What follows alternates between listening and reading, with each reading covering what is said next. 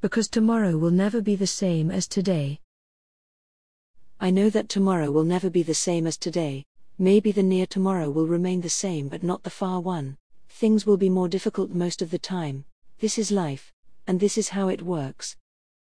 So, every day without many pressures, big problems, depression or deep sadness is a blessing for me, because I know that things will not stay this way for so long.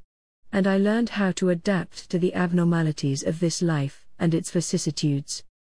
I became more able to enjoy my special moments better than before, because I know now that it will not last like this forever.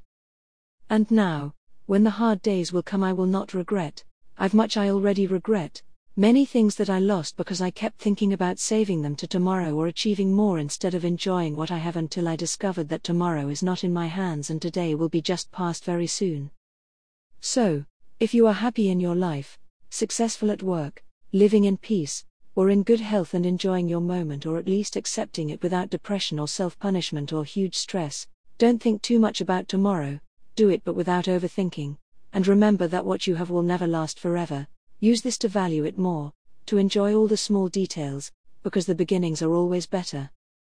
Learn how to feel satisfied and thankful for what you have, without you stop dreaming, but with accepting that not all dreams will be achieved and don't keep always looking to what others have without seeing the value of what you already have. Thank you for listening. Written by Shadi Kamal Kandil. 4. A Journey on Planet Earth.